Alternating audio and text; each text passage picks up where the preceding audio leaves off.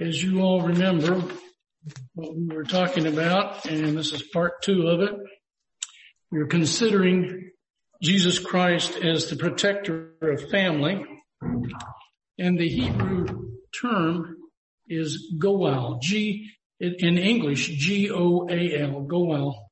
And in Ruth 312, and it's 14 times translated in the book of Ruth, it's translated Redeemer.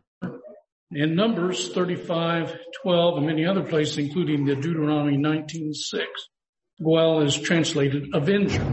So that might remind you where we left off last week.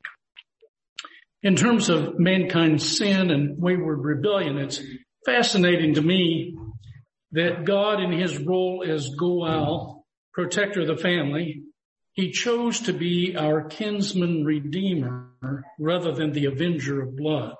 God had a choice and he chose the much harder role of kinsman of redemption rather than much easier role of avenger of judgment. In God's relationship to man, it would be so much easier and less painful for God for him to choose avenger. But out of love for us, he chose the harder, painful option as our redeemer. Scripture says the wages of sin is death, and we've all earned those wages. But instead of the Goel avenger of blood paying our salary, our earned wages, our gracious, merciful God gives us a gift. The gift of God is eternal life through our Goel Redeemer, kinsman Redeemer, Jesus Christ our Lord. In relation to Cain and all of sinful mankind, God introduces himself as the kinsman Redeemer to all those who put their faith and trust in him. He shows his loving character of grace and mercy.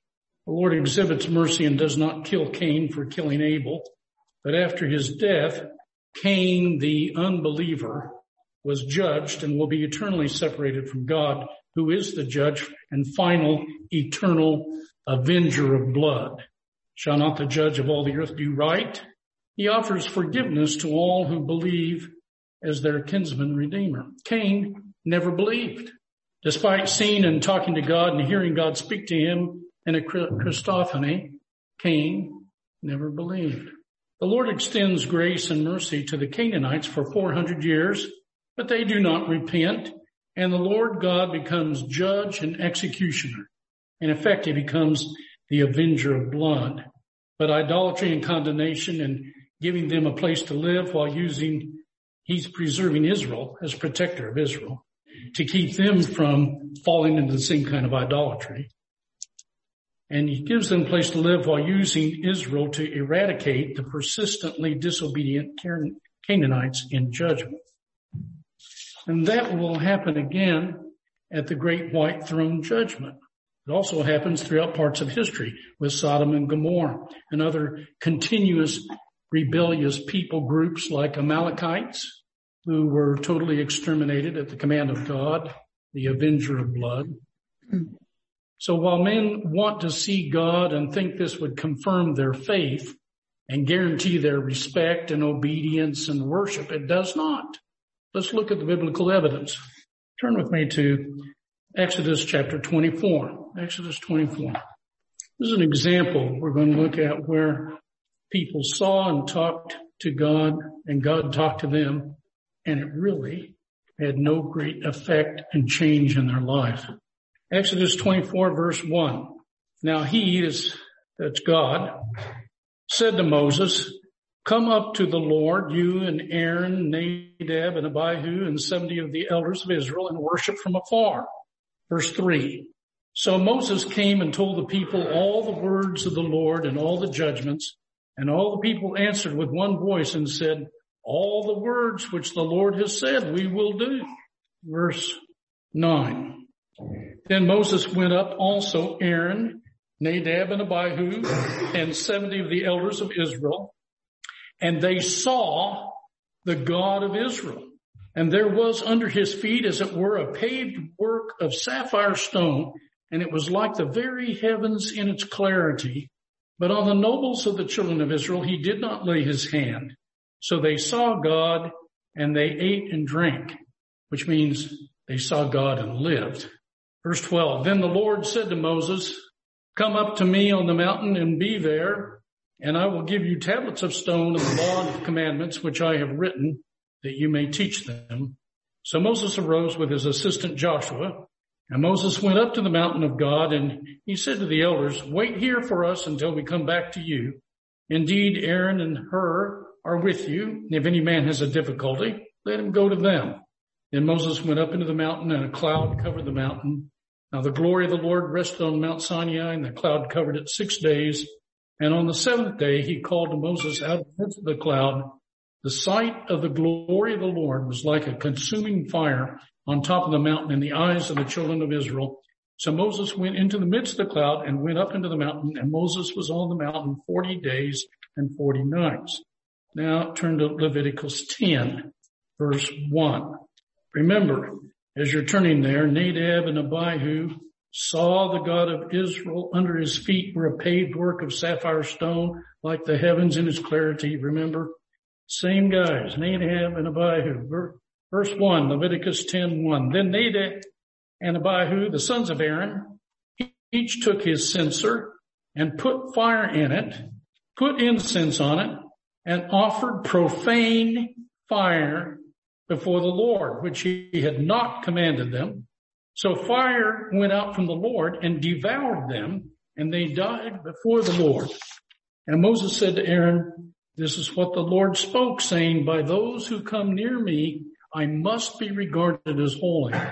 And before all the people, I must be glorified. So Aaron held his peace. Verse 8, Leviticus 10 verse 8. Then the Lord spoke to Aaron saying, do not drink wine or intoxicating drink, you nor your sons with you when you go into the tabernacle of meeting, lest you die. It shall be a statute forever throughout your generations, which leads most commentators to think that Nadab and Abihu were drunk when they did this. God provided fire and they took strange fire. They took their own fire in to worship God. They did it as drunk men and they were killed instantly. So from this brief study that we've learned several vital facts about God and about man. First, God is not willing that any should perish. He prefers the role of redeemer to avenger. Second, there's a final limit to God's offer of redeemer to nations as well as individuals. And his holy justice finally demands God acts as a judge and avenger for those who refuse him as redeemer and forsake him for other gods, which by the way Israel did, and that's why they ended up in captivity, Babylon. Second, man has only seen God as Christophany, since no man can see God and live. He who has seen me has seen the Father, Christ said. No one has seen God at any time. The only begotten Son who is in the bosom of the Father, he has declared him. He is the representative of him. Third, that contrary to the opinion of most men, seeing God as a theophany or hearing him speak as a Christophany does not guarantee obedience or becoming the most devout Christian ever. Judas Iscariot saw Christ and the miracles and look where he ended up. And finally, sometimes the holiness of God demands instant judgment and sudden death. That happened with the strange fire the drunken Nadab and Abihu. It happened when Uzzah put out his hand and to hold the ark when the oxen stumbled. It happened when Ananias and Sapphira lied to the Holy Spirit about property that they had sold. God through his son Jesus Christ is the ultimate redeemer. Christ Jesus the Lord God is the ultimate judge and avenger of blood since he avenges his shed blood on all those who reject his magnificent gift of salvation. The avenger of blood in this case is God himself. Christ shed his blood for us. And so each of us will sometime within the next 50 years either see him as a kinsman redeemer or we'll see him as the avenger of blood. Everyone. The final judgment. Because within 50 years, most of us, well, the old guys won't be here. So now that I'm thinking about it, some of you young Turks will be here maybe in 50 years, but I'm thinking that a lot of us won't. I should say, just to encapsulate all of us, within a hundred years, all of us will see God either as kinsman redeemer or avenger of blood. So think about that for a little while because that is the role, the two options that are out there. Okay, it's now seven o'clock and we're going to have the uh, list of prayer requests with Tim.